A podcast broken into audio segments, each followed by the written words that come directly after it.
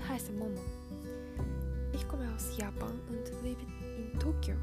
In diesem Podcast äh, möchte ich über schöne Orte, die interessante Kultur Japans und so weiter reden. Ich lerne Deutsch seit zwei Jahren und mein Niveau ist A1. Weil ich mein Deutsch verbessern möchte, äh, bin ich diesen Podcast. Ich hoffe, ich kann hier viel lernen. So, tschüss.